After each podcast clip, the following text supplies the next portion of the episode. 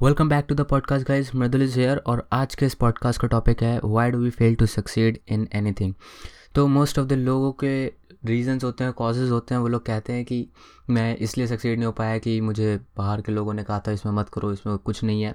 मैं इसलिए सक्सीड नहीं हो पाया क्योंकि मुझे कोई सोर्सेज नहीं मिले रिसोर्सेज नहीं थे मेरे पास, इसलिए सक्सीड नहीं हो पाया। ये तो बहुत से एक्सटर्नल फैक्टर्स हैं बट आज मैं थोड़े से इंटरनल फैक्टर्स और एक एक्सटर्नल फैक्टर की बात करूँगा, जो कि इंटरनल फैक्टर्स में ही आता है बेसिकली तो सक्सीड इन द सेंस में किस चीज़ के बारे में बात कर रहा हूँ? सक्सीड आप चाहे बड़ी से बड़ी सक्सीड ले लो या सक्सेस ले लो या छोटी से छोटी ले लो।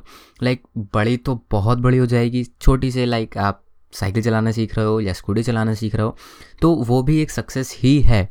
तो अगर आपको सक्सीड होना है किसी भी चीज़ में एक्स वाई जी एनी तो ये कुछ चीज़ें आपको फॉलो करनी होंगी। फ़र्स्ट थिंग है not living your comfort zone mostly लोग क्या सोचते हैं कि अगर हम कंफर्ट जोन में बैठे रहेंगे लर्निंग जोन में ग्रोथ जोन में नहीं जाएँगे तो हम लोग चीज़ें हासिल कर लेंगे। बट ऐसा पॉसिबल ही नहीं है, जब तुम लर्न नहीं करोगे, जब तुम ग्रो नहीं करोगे तो उस चीज़ के बारे में तुम सीखोगे नहीं और तुम आगे नहीं बढ़ पाओगे।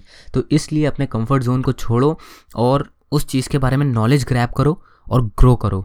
सेकेंड चीज़ है not working regularly on it mostly लोग यही करते हैं कि उन लोगों ने गोल सेट किया है जिसमें वो सक्सीड होने जा मोस्टली लोग यही करते हैं कि उन्होंने गोल सेट किया है बट और उसको अचीव करना चाहते हैं बट वो नहीं कर पाते हैं, उसको अचीव करने में सक्सीड नहीं हो पाते हैं, उसका मेन कारण यही है कि वो कंसिस्टेंट नहीं होते अपने वर्क को लेकर। वो आज करते हैं, कल छोड़ते हैं, परसों छोड़ते हैं, फिर करते हैं, फिर छोड़ते हैं, फिर करते हैं, फिर छोड़ते हैं।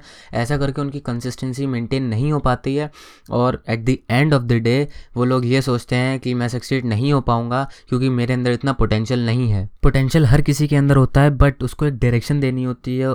अगर आप रेगुलरली कंसिस्टेंटली किसी चीज़ पर वर्क करोगे तो वो आपके फेवर में ही रिजल्ट्स देगी। अगर आप उस पर वर्क नहीं करोगे तो आपके अगेंस्ट में रिजल्ट्स आएँगे। थर्ड चीज़ है एक्सटर्नल मोटिवेशन मोस्टली लोग सोचते हैं कि लाइक उसने वो चीज़ अचीव करी है, इस फ़ील्ड में तो मैं भी इस चीज़ को कर लूँगा एंड दैट इज़ ईजी वो लोग सोचते हैं उसने वो अचीव किया है, वो बहुत ईजी है। मुझे अपनी आँखों से वो बहुत ईजी लग रहा है।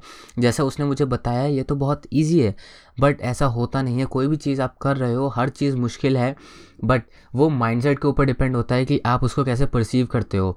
अगर आप उसको परसीव कर रहे हो ईजी है तो वो आपके लिए ईजी हो जाएगी बट अगर वो आपका एक्सटर्नल मोटिवेशन है तो वो आपके लिए हमेशा मुश्किल रहने वाली है। यही मैं बात कर रहा हूँ इस टॉपिक में कि अगर आपकी बाहर से मोटिवेशन आ रही है किसी भी चीज़ के लिए, किसी भी गोल को सक्सीड करने के लिए या किसी भी गोल को अचीव करने के लिए तो आप नहीं अचीव कर पाओगे, वो चीज़ नहीं सक्सीड हो पाओगे उसमें। तो इसलिए जो अगर आपके अंदर से जो पैशन आता है, जो आपका पैशन है, उसको फॉलो करो, उसको अचीव करो। पैशन कैसे आप फाइंड आउट करोगे सीधा सीधा आंसर है न्यू थिंग्स ट्राई करो। And fourth and the last point is mindset guys आपको माइंडसेट भी अपना बिल्कुल ओपन रखना होगा। अगर आप ओपन माइंडसेट नहीं रखोगे तो चांसेस आर कि आप सक्सीड नहीं हो पाओगे। बहुत 99 परसेंट केसेज में यही होता है कि लोग ओपन माइंडेड तरीके से नहीं सोचते हैं किसी भी चीज़ को और वो सक्सीड नहीं हो पाते हैं। At the end of the day वो लोग सोचते हैं कि लाइक ऐसा हो ही नहीं सकता कि वो ऐसे सक्सीड हो गया है, इसने कुछ सेकेंड लाइक like, दूसरा काम किया है जिसकी वजह से सक्सीड हुआ है ब्लैक में कुछ काम किया है इस टाइप का वो लोग सोचते हैं बट ऐसा होता नहीं है। मोस्टली केसेस में ऐसा नहीं होता है क्योंकि उसने कुछ अलग चीज़ें करी हैं। लाइक like, उसने अपना माइंडसेट चेंज किया सबसे पहले फिर लर्न करा है फिर ग्रो हुआ है देन उसने अप्लाई किया है उस चीज़ों को जिसकी वजह से वो ग्रो हुआ है। तो ये एल ए एस फॉर्मूला जो मैंने डिजिटल प्रतीक से सीखा है दिस इज़ अमेजिंग पहले लर्न करो, फिर उस चीज़ को अप्लाई करो देन उसको फिर शेयर भी करो जो आपके आसपास हैं। बिल्कुल अच्छे से आप अचीव करो, उसको अप्लाई करो लर्न करो एंड देन उस चीज़ के बारे में शेयर करो। मैं भी यही करता हूँ, मैं लर्न करता हूँ, उस चीज़ को अप्लाई करता हूँ। अगर वो वर्क करती है तो मैं उस चीज़ को शेयर करता हूँ। तो आई होप आपको ये पॉडकास्ट अच्छा लगा हो। I I am grateful I am really really grateful कि आपने मेरा पॉडकास्ट यहाँ तक सुना। Thanks for your precious time have a nice day guys